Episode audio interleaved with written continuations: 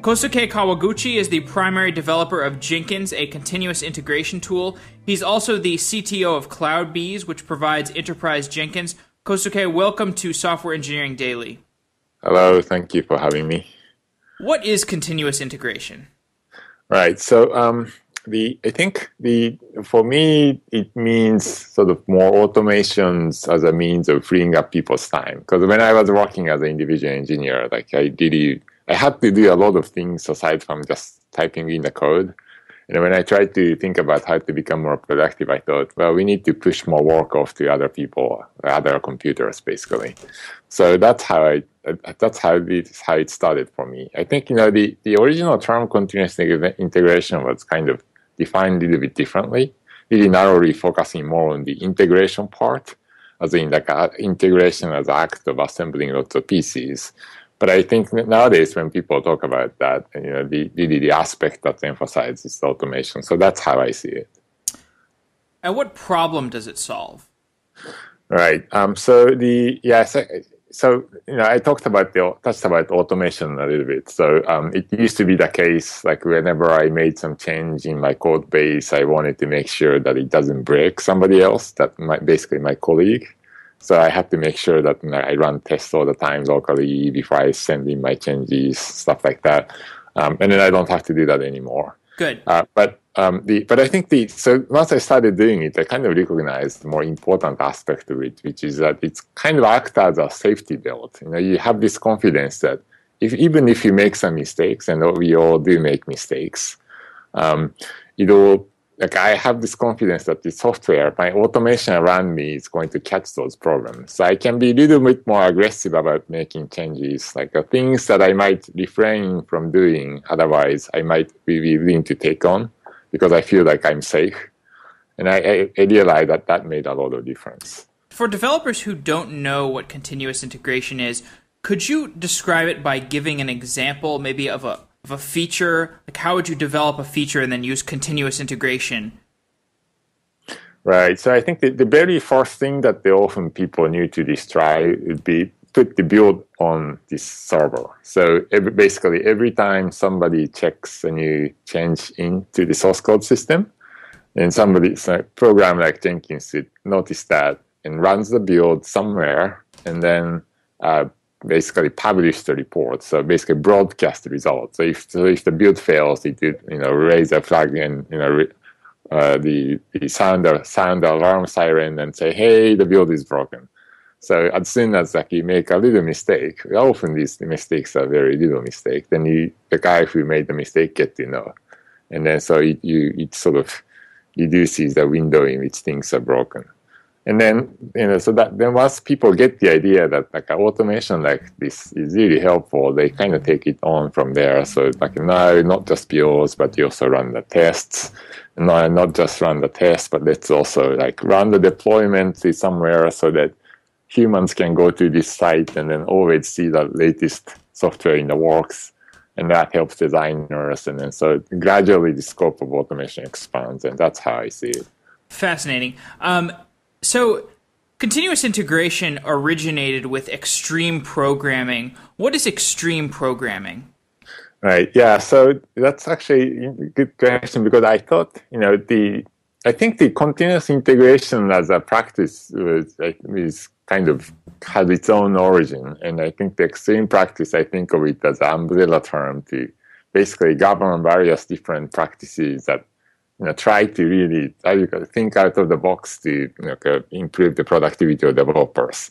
So I'm, I'm kind of curious, like, you know, whether this origination of these efforts are related. But I do really like this. I feel like it's empowering to think that, you know, the act of developing software has a lot of room for improvement. And when I think about extreme programming, I think it's the general the, the, the idea that inspires me is this very notion that yes, you can you can very radically change the way you work and then can become more productive. And I like that. So, continuous integration allows for a higher level approach of continuous deployment or continuous delivery. Differentiate continuous integration from continuous delivery or continuous deployment. Right. So, um, the from like when I when I put my like individual engineer hat on, um, I think those are actually quite incremental because they both kind of is like so the continuous integration would generally be a term that focuses on build and test automations. When we talk about continuous delivery, like in many ways, it's just the same kind of automation, but really just expanded down the food chain. So it'd be involving deployment, testing on the like a staging environment, sort of controlling the flow from like a staging to release and so on. So you know, so that's that's quite incremental in that sense. But at the same time, it's kind of quite a phase shifting change because when we talk about the continuous integration to managers, like you know, it's they would they didn't well the business people, in other words, will not grok what we are trying to do. It's still very technical, like engineering concerns. Whereas with the kind of, if you expand the scope all the way to the continuous delivery, you could suddenly talk about things in terms that the, the business people understand in terms of the pain points. Because they, they, they understand the pain of having an idea and taking time till the executions. And then when we say the continuous delivery is trying to reduce that time, that is something they really appreciate. So you know, finding this like a, the proper vocabulary to kind of appeal to them has been really useful. So to me, that's the kind of like key key moment that, that where this made a material phase shift. So you've motivated the idea of continuous integration and continuous delivery. Um, what are the costs of implementing continuous integration?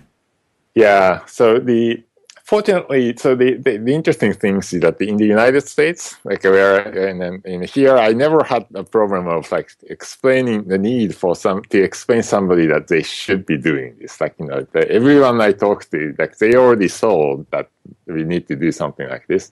They're just not sure how to do it. But uh, when I go to Japan, where I came from, I still get a, get to talk to a lot of people who, for whom this is not this is not something that's obvious. I have to kind of explain why they need to do it. And then honestly, like it's something that is struggle. And it's kind of like being asked my daughter, like why I, you know, certain, some questions that the kids ask, like, you know, you can't really answer them. But so the, I think the generally I try to do it. Um, so the cost of cost continuous integration, I think it's there, there, there, there definitely is some upfront cost if you haven't, um, if you haven't have any tests, for example some people don't even have, for example, the build script. That is like a, script that can do software build. Right? For them, the build is somebody going to this pharmacy and press this button, and then um, nothing completely unautomated. Or in in some places, they don't even have the source code management system. So if I'm talking to somebody that says my, my current biggest goal is to drive the adoption of source code management system, like I feel a little bit speechless. Like how do I for them, the cost of continuous integration must be must be looking like a intuitively high. But for most, I think reasonably like a you know reasonable software development places where they have like automated reproducible build script and test. I think the actual cost of starting something is quite cheap. Um, and then you get so the trick is you do something little small, like a very small, and then get some small return, and then get people hooked to the idea that they can progressively do this kind of thing better. So over the time, it's slowly, you know, improve the, the level of automation. The dividend starts to accumulate, and then kind of it goes from there. I'm curious about the frictions that you encountered in Japan when trying to pitch Jenkins to people. Yeah. So um, yeah, so I don't. I mean, I, I shouldn't name. I. I can't name names. careful here. But um, there, there, are surprising surprising number of projects where, for example, they have to, you know, they have to be disconnected from the network, or they have to be very careful about, um, like introducing new change, um, and then so yeah, um, so I don't know. I don't have enough like you know the on the ground experience because I only get this information indirectly from people. So I have like I have my basically contacting these like a large system integrating companies, right? So they are the one that's trying to shore up the development practices inside the company. So they are the one that's fighting the fight, and I'm trying to kind of you know behind them and trying to be more up to them, right? Say, hey, hey, use this new feature that might help, and so on. But um, so yeah, I'd love to. It's kind of fascinating. I, I'd love to get to the bottom of it, but I haven't. I mean, just speaking from your own uh, cultural roots, is it a cultural issue or is it just like an endemic issue that happened to develop in Japan for some reason? Or you just have you have no idea why this this occurs? Um, yeah, I don't know. I think a good question. I'd imagine it's so. The I mean, the United States and in particular the Silicon Valley is kind of a special echo chamber. So maybe I'm perhaps if I go to somewhere in the U.S., things might be a little bit different.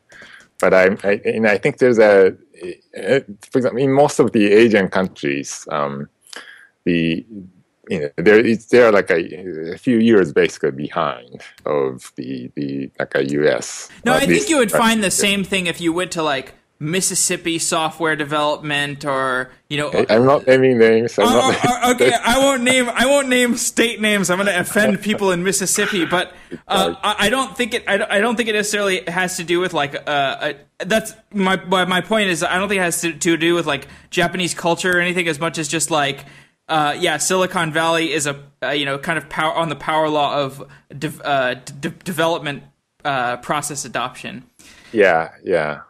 So, I, I, think there's a, a, kind of quite well. There's a sort of very stark difference between. So, so there are companies in, in Japan, for example, that are competing at the world stage. And then these guys, like when I talk to people in, in, in those places, they really have their act together um, or the web, the service, the companies that's running lots of games on it, like I say, social gaming sites and so on. These people also have their act together. But there's also like a banks and, and retails and these other sectors in which they probably still don't see the technology as their core core thing. Maybe that's what's creating this under mm. under investment. I I'm just sure making a random guess here. So continuous integration and continuous delivery are highly relevant to DevOps. And this is DevOps week on Software Engineering Daily. So maybe you could explain why are uh, why are continuous integration and continuous delivery so relevant to DevOps? Right. Um, so the way I hmm, so the way I think of it is that the so DevOps so part of what enable DevOps is that the is that the so the operate you know the operation people can now like basically develop, as in like do things by using the same paradigm. So it used to be that like when you say operations people, you think of sysadmins. They have scripts and uh, they have like you know the SSH into boxes and do stuff, and basically have lots of network level knowledge and so on.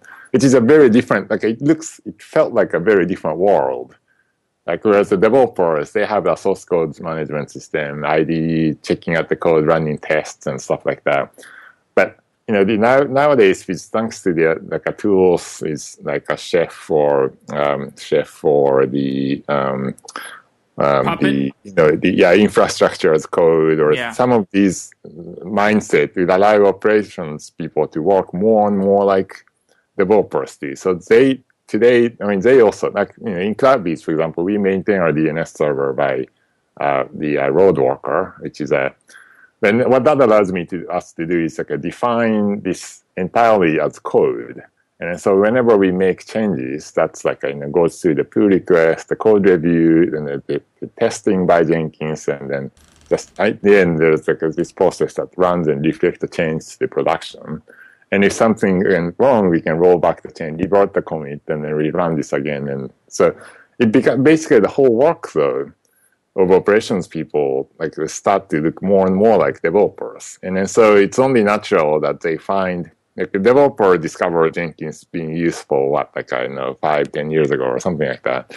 So as operation people become more and more like developer in their workflow in the paradigm i feel like you know they're only it's only natural for them to also discover jenkins being useful. So that to me is kind of what what um what where the Jenkins find the audience in that community as well, and they are they are completely sold on the idea of automation. That's long before developers sold on it. So that that also helped as well.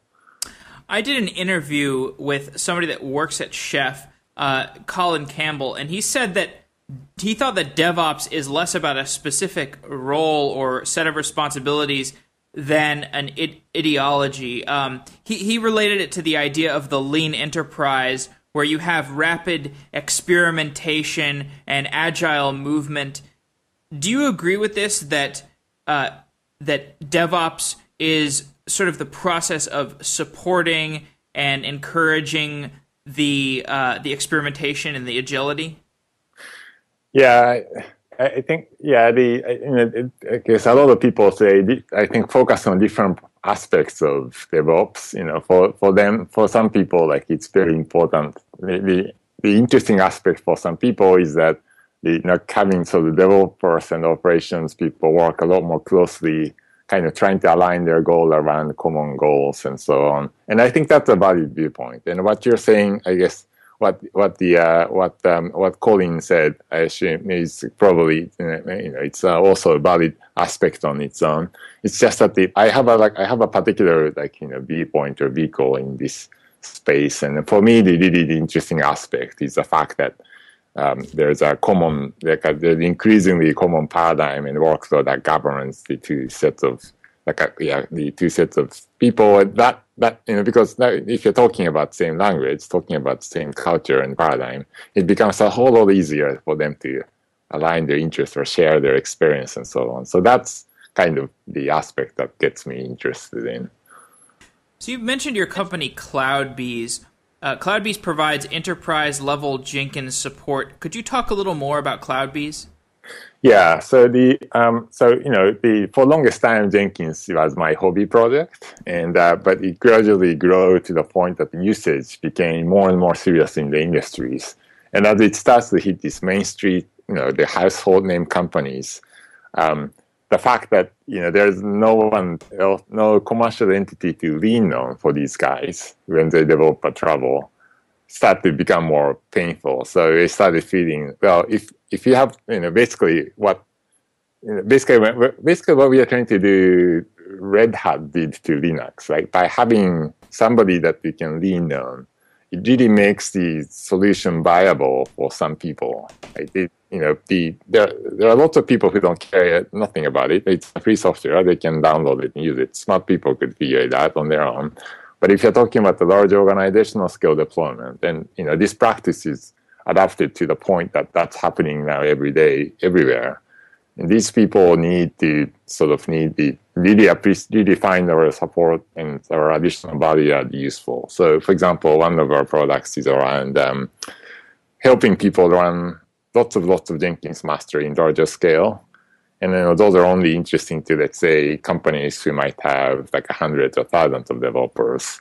And they, these guys can't just take random open source project and run it, me down with it. It's just not very cost effective for them. So that's the kind of area in which we provide a lot of support. Um, and then by you know using that, we are sort of we, we can put a lot more people in the open source community to move Jenkins forward.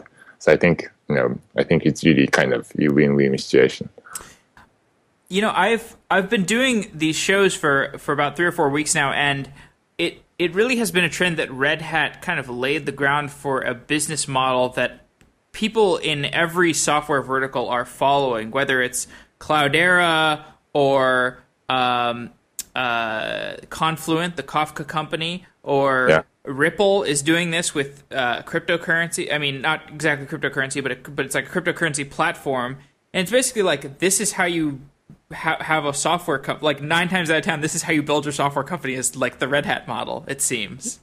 Yeah, I think either. Well, so as an open source guy, wait, the Red um, Hat. I should say the Red Hat model or the Oracle model. yeah, as an open source guy, I feel like this is ultimate. Like uh, they, we have proven that to the world that the open source has won hands down. I feel like, um, so that, that that I feel great. I mean, it's really sort of as a as a as a technologist, as an engineer, like it's difficult for me to imagine building anything on top of like a proprietary thing now for me. But um, but yeah, so um, yeah, so I think it's it's a quite a proven model and the one that I find find a lot of personal joy in. Yeah, I mean, this is not a, a business podcast or an entrepreneurship podcast, but um, one thing I, I, did find interesting, uh, I just did a week of shows on databases, and one company that, that did not fall in line with this Red Hat type of model was a company called MemSQL, which basically makes extremely fast SQL. So, uh, yeah, I don't know. It's it's interesting. I don't know what the how you define what when you make a when you want to make a company that is an exception to this open source rule, but I don't know. It's, it's an interesting question.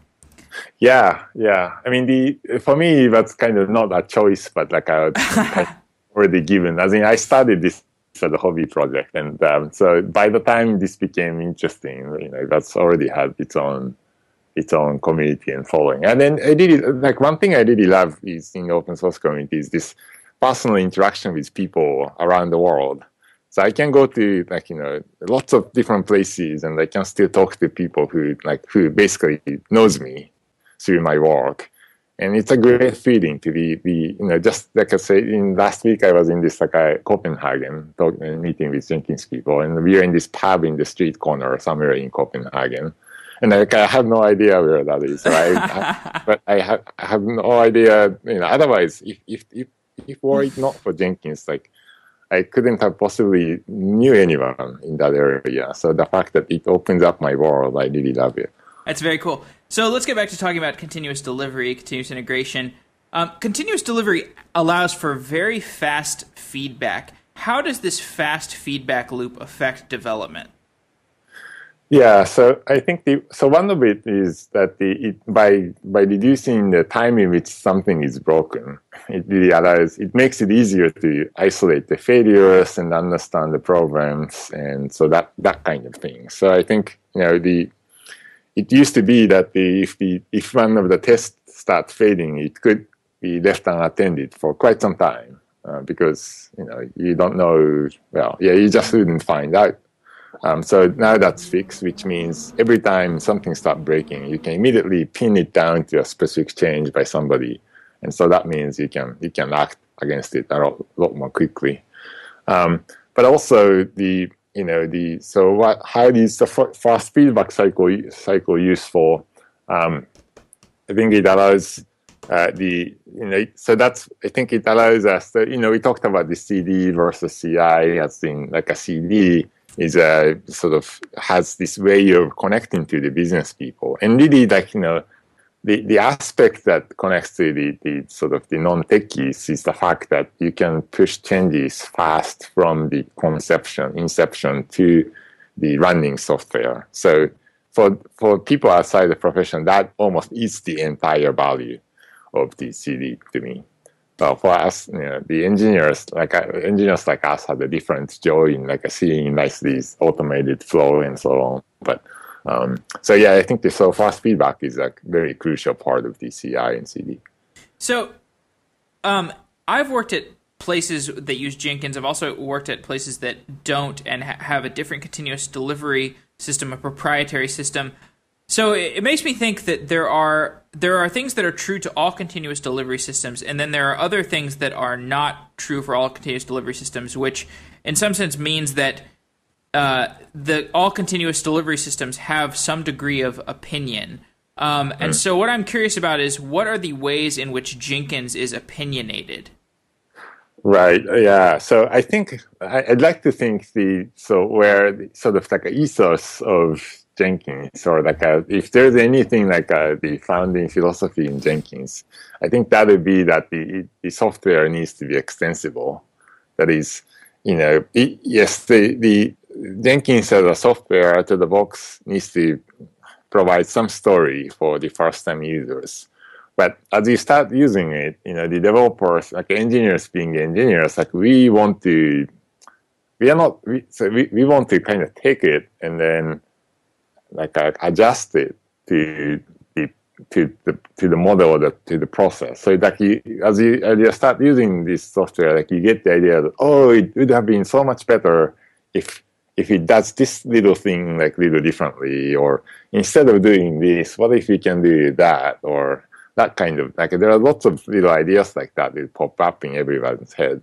So in Jenkins, you know, what we wanted, what I wanted to do is to like let people do that kind of things without without stepping onto each other's toes, right? Because we are opinionated people. Like one like one guide solution doesn't always fit somebody else.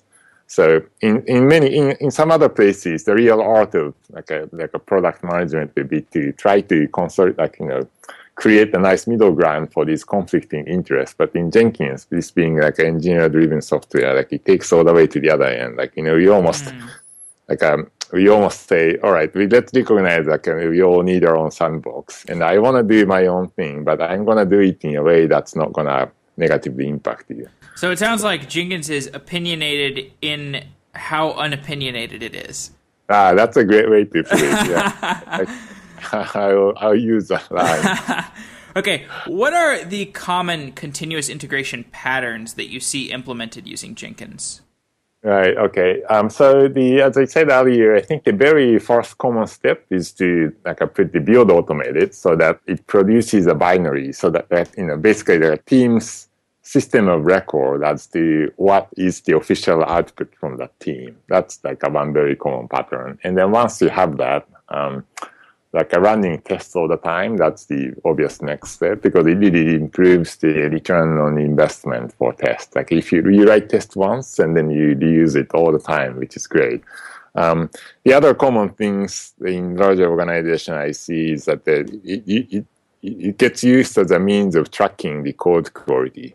So things like a code coverage um, or the, some kind of quality, like a static code analyzer tracking some metrics so one of the things that the Jenkins brings on the table is it, it keeps track of this like a timeline information. So it knows, say, say you're running the uh, FindBugs, like looking at your Java source code, figuring out the potential, flagging the potential problems. So in, uh, yesterday, like it might say, oh, we got 55 problems, so it's like a seven is critical. And then today it might say, oh, we have like a 70 problems, with, of which like a 20 of them is critical then you can instantly see, oh, something bad is happening here. Um, so whereas, um, so that, that timeline trend information is actually very useful. Um, and also Jenkins has this side effect of making these reports far more visible to the people outside the team. So if you're like a large large um, software development in which lots of sub team is responsible for their own parts, then disseminating and sharing this information across the team so that the central guy can compare how different teams are doing. Uh, having this transparency is really useful. So that's another common pattern is to see uh, this uh, this kind of code analysis run regularly. And then obviously nowadays, like a lot, lot more people is interested in completely automating the flow of the binary to the runtime environment. So those for those people creating deployment, running tests against the deployment, and kind of gating these changes at the key points. So you might let the build and test happen automatically, but before you switch to say uh, running, deploying to staging, you might want some humans to come in and press a button. So the computer is still choreographing the entire activity, but at some key points at time, like uh, you, you can design humans to come in. So Jenkins has in the last year we added this system called Jenkins Workflow, and then that's really enabling this kind of use cases that we see all the time now. How does Jenkins have synergy with a microservices architecture? Right. Um, so I think the, so. One one aspect is that with, with microservices emphasizing like a smaller independent component, like you know the, the changes driven to it and that's really to reap that benefit. You know, the, you need the rapid deployment into the runtime. So that's something that the automation can provide, which is what Jenkins does. It's also the I think it's also important in like this like a more let's say autonomous or self-organizing services. You kind of want to keep track. Somebody like uh, you often need to keep track of what's running what like uh, what application is running, which versions. Like uh, so, you need just like a snapshot picture of the whole thing, and so that also needs some kind of system of record as to like which version is deployed when by who at you know, that sort of tracking information and then that also needs like a jenkins be really useful because that's one system that knows when all these things have happened yeah, another thing about microservices, I think, is that the because now the, like a whole application is divided up into small chunks. If you want to, let's say, so there's like a one one deployment that's the that's you know that's closely following the tip of the, the, the development, and, and then you need to sort of progressively take it and then to the staging and then to the to the production environment. And if you think about things like that, then there's this act of integration work, the fact that you're bringing in these like a different versions of a small component and making sure that the whole thing works together. And once you made sure that particular set of like, versions that needs to be captured and frozen and then needs to be reproduced is available elsewhere, that, that adds to the additional need for the integrations. And then that kind of like a, the bookkeeping is something the automation like Jenkins is pretty good at. Do you think microservices makes for a more decentralized environment where you can push code more aggressively? Yeah, yeah, definitely. I feel like that's the. I mean, the, in the. I think in many ways that's the key. That's like a. That's a key point of doing microservices is that you can empower a small team to like take on the changes without while reducing the need of like you know choreographing, coordinating their activity or changes with the broader like a teams. So I think it's yeah, I think it, it, it really does encourage this distributed, you know, the decentralization of power to like a push changes into production. Yeah. What are the other tools that can be used with Jenkins? Um, so the thing with Jenkins is that we got the right now I think the 1060 odd plugins to integrate Jenkins to just about anything. So we even have a plugin that lets you play Mario Kart or the Tetris or with Chef or Puppet. So anything you, you name it, then we have a plugin for it. So um, I think there's a lot of tools. Um, and if anything, because the, our, our, I think the software engineering scene is quite diverse. So everyone has their favorite set of tools, and new one is coming along all the time. So um, this, I think, it kind of goes back to my earlier comment about okay, we need to be able to, like, uh, you know, everyone needs to be able to have their own sandbox to do anything, and to me, that's part of it. So, how can Chef be used with Jenkins? So the um, so Chef is a couple of ways. So the one of the thing is if you're using Chef to manage your application runtime environment, then you know the Chef would allow you to basically speed up the automate the deployment of new apps, and that's clearly useful if you're talking about continuous uh, continuous delivery or if you're the ops people who like, are developing chef recipes, um, then you know as you make changes to the chef recipes, you want to make sure that the change is kosher. So you want to run tests, you want to run lint, you want to check they are okay. So that's something Jenkins can do very well. And maybe finally, like you know, you can use Chef to install Jenkins, and some people do that. So that's another perhaps way to to, to integrate Jenkins with Chef. Yeah, I like the idea of checking if your recipes are kosher. I had not heard that uh, that double entendre before. Thank you. I, I I go to Israel every year for the past five years or so because they have a they have, they got a good uh, Jenkins uh, community over there. So that's funny. It's one of the places close to my heart. Um, what you mentioned containers. What are the synergies between Docker and Jenkins? Right. Yeah. So I mean, obviously, the Docker is all the rage nowadays, so you have to have some stories. Uh, so I think you know, there are several ones. So um, the you know the so if you if you use the content if if you are using container as a unit of development, right? So like let's say back in I don't know maybe five years ago, like you might be uh, like a Java shop in which you'd be developing like a, a ER file or WAR file, which is a unit of deployment but those are like those days are long gone. Now a lot of people are deploying using container as a unit of the development. And then so if that's the model, um, the, the whole runtime captured in a single image, single binary that can be moved around, tested and launched and thrown away like rapidly. It really makes it a whole lot easier to create a big continuous delivery pipeline around them. So um, you know, you can spin up, let's say, five clones of the same application that's slightly different between them and test them and throw them away. So now, like, you know, the combine that with the automation, like a scriptable choreographical power of Jenkins, you can do a lot of different things. So that's, I think, the one of the like a key. So for me, the Jenkins kind of adds to the value prop of Docker. So because with, if you if you kind of drink the Docker Kool Aid, you can um, you can you, you can you can leave the benefit of the continuous delivery far more easily. The second aspect is actually the completely the other way around. That is, there's a lot of benefit in actually running Jenkins inside Docker, and in particular the build environment. So a lot of people needs to like actually today like a lot of company connects like hundreds of build machines into single Jenkins instance to distribute the workload. And then in this environment, often the challenge is to make sure that the, everyone's workload is nicely isolated. They don't leave any garbage behind, that sort of things. So when you, you can, whereas you can use containers to sort of completely isolate every build and test so that they don't interfere with each other you can let developers control what the container is. So you can always, like a developer can control the right tools, like a, you know, build tools or versions and so on. So that's like another flip side of the Jenkins Docker integration that's very useful. And for people who may have drank the Kool Aid of Docker, um, but don't quite know what Docker is, how would you differentiate the ability uh, of Jenkins to synergize with Docker as compared to what was available prior to Docker in terms of Linux containerization? So the in continuous one well well integration and container stability. So one of the key idea is you know relatively early on you build a binary.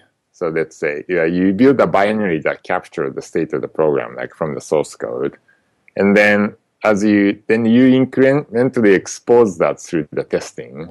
And then until as you as you, you know, as you run more tests different kind of tests and then it proves itself you start to build the confidence to this particular binary.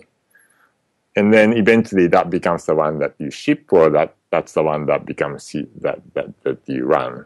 So when this binary was let's say like executable then you know, the fact that it's binary and like a compiled together has some degree of cohesiveness in it, but it's still affected a lot by the environment around it. So the you know with containers, there's a more of things packaged in one that's really I think like uh, makes the the the principle of this you know, binary reuse principle of continuous delivery stronger. Um, the you know before Docker, I think the you know, yes, you could have used the LXC or um, the you know, like, kernels, like I say, maybe even directly use the clone, like a system call to create these namespaces, but that wasn't that you know it didn't help you create this like a one cohesive binary, like an artifact, like a aka Docker image that allows you to kind of you know, carry through your pipeline. So to me, that's the difference. With LXC, it was just a nice gimmick for the ops guys in the at the very end of it, at the runtime, to isolate things, but it has no impact to the developers. With Docker, it's actually not the case, and that makes a lot of difference. How does version control interact with Jenkins? Oh boy, um, the so the yeah, how does it? I mean, the yeah, I, I kind of can think of a life without version control system. So what is it that? Um, so I guess so. One of the I think you know the, the if if you have sufficient machine powers, and nowadays everyone has more than sufficient machine powers. Now you could now it's uh, it's kind of becoming a reality that every commit can be tested separately. Uh, and then you know to to the to a quite substantial degree. So that helps you uh, basically pin down the quality of the changes to each commit. And then that I think is kind of the uh, interesting aspect that nowadays is real. But um, I don't know. Maybe I don't know how to. This is a difficult question to answer for me. Okay, that's fine. Um, CloudBees recently announced integration with Kubernetes. Why is Kubernetes relevant for DevOps?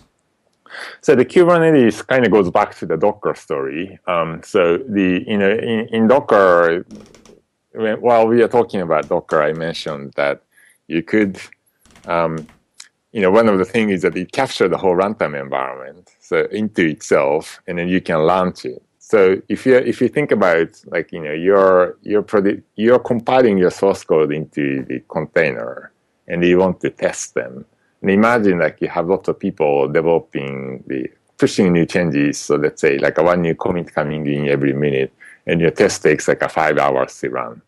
So in, in environments like that, uh, you want to take this container that was built and then run it somewhere. You don't really care where it runs. You just need to be running it somewhere and then run the test. And then at the end of it, you want to shut that down and completely throw it away because it was just a test environment.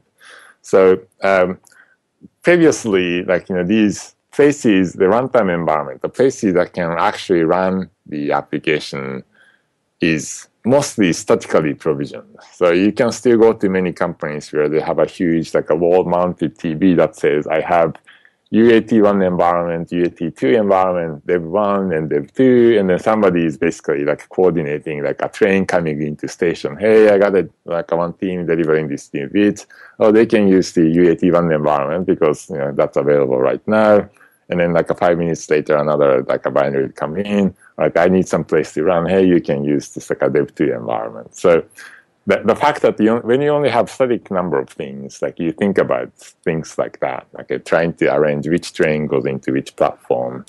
But with Kubernetes, um, it allows you to create, basically allows you to pool a large number of machines and then turn it into like a one massive place to run however many applications you need. So like Jenkins does no longer have to like do this kind of traffic control. It could just create a new app and then run whatever and then throw it away at the end.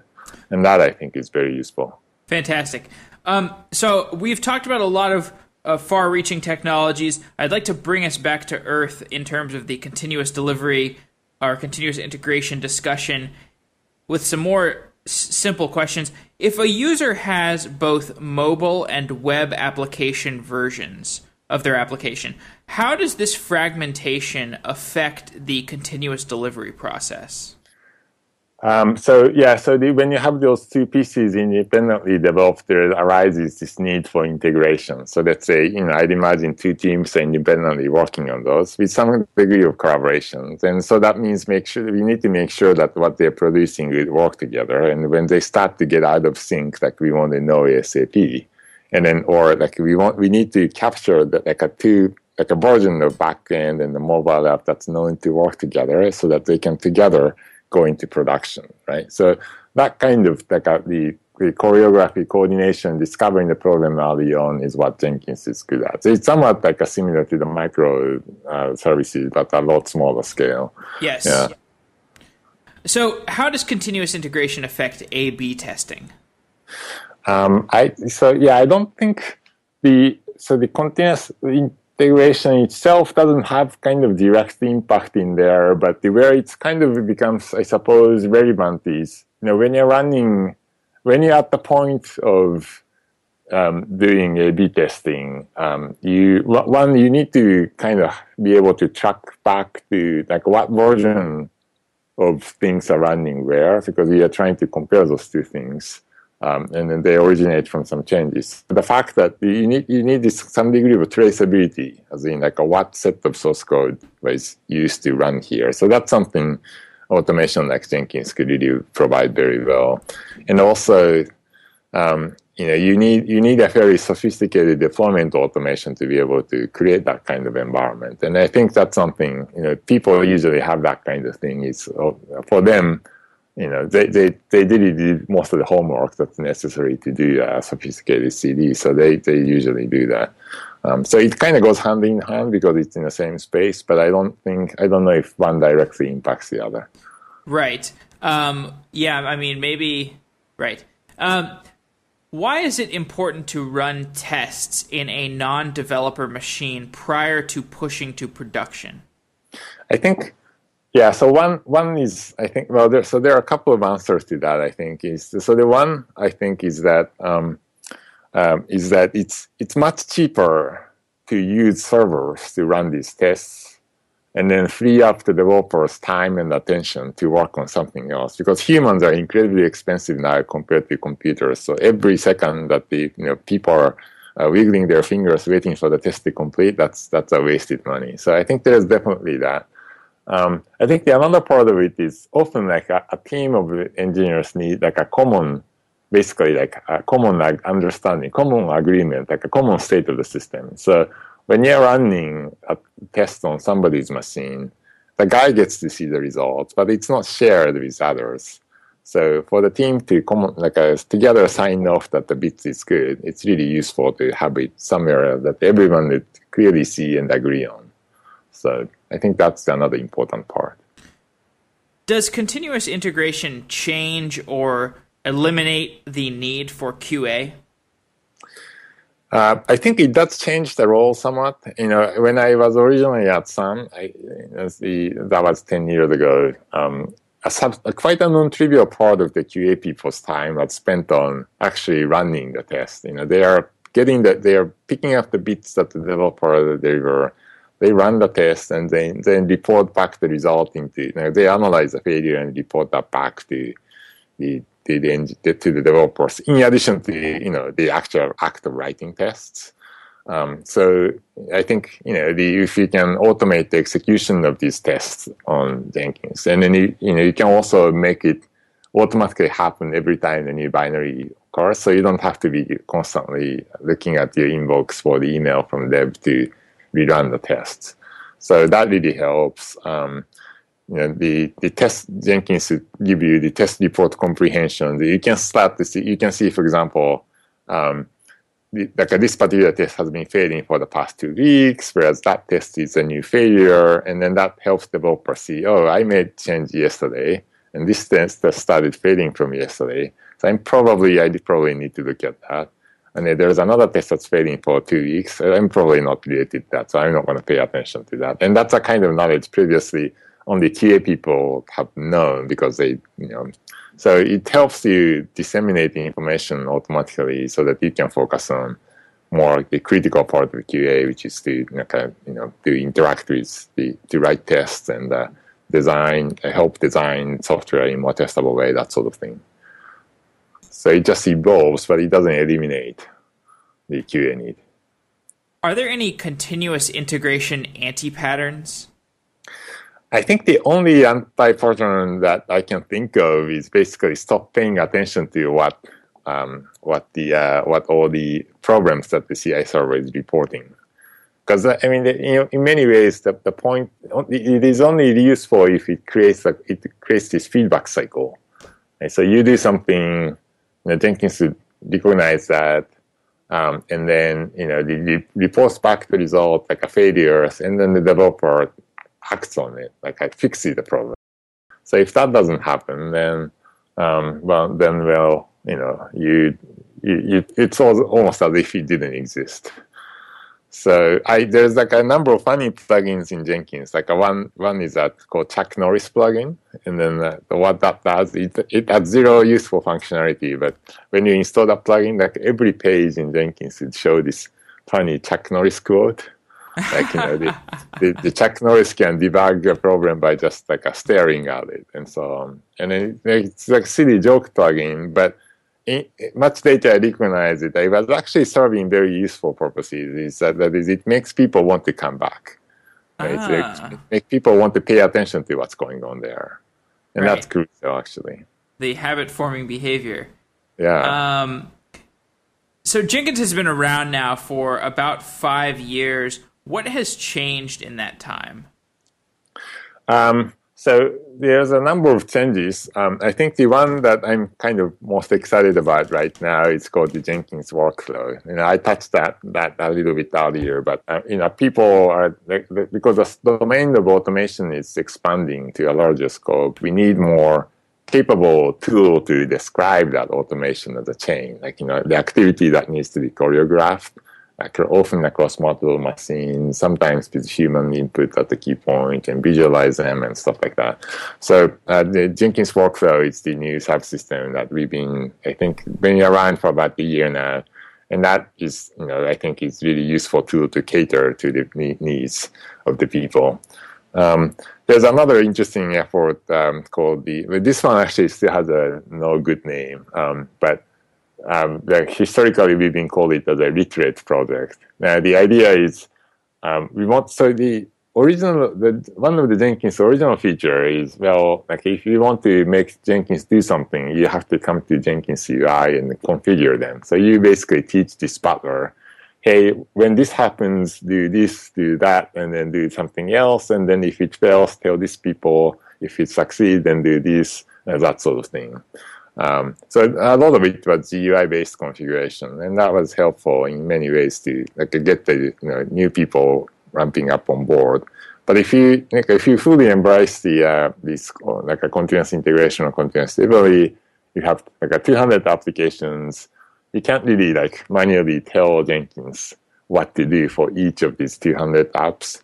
So people are increasingly looking for ways to do more scalable like a more with scalable Jenkins with very little configuration. So there's a the project that's going on to define this kind of instruction inside the source code repository so that you can very easily cut and paste. There's another effort going on called Job DSL plugin uh, that's uh, that allows you to basically script the job creation. So you can you can write the program that teaches Jenkins like what to do these 200 things by using a one for loop, for example. So that's another I think exciting thing. So those are I think the kind of things that have recently changed it's an evolving project with lots of like a thriving developer community, writing plugins left and right every day. So I can't keep track of everything, but that's the kind of thing that I'm sort of I'm personally excited about. What is the most important aspect of continuous delivery that we have not discussed?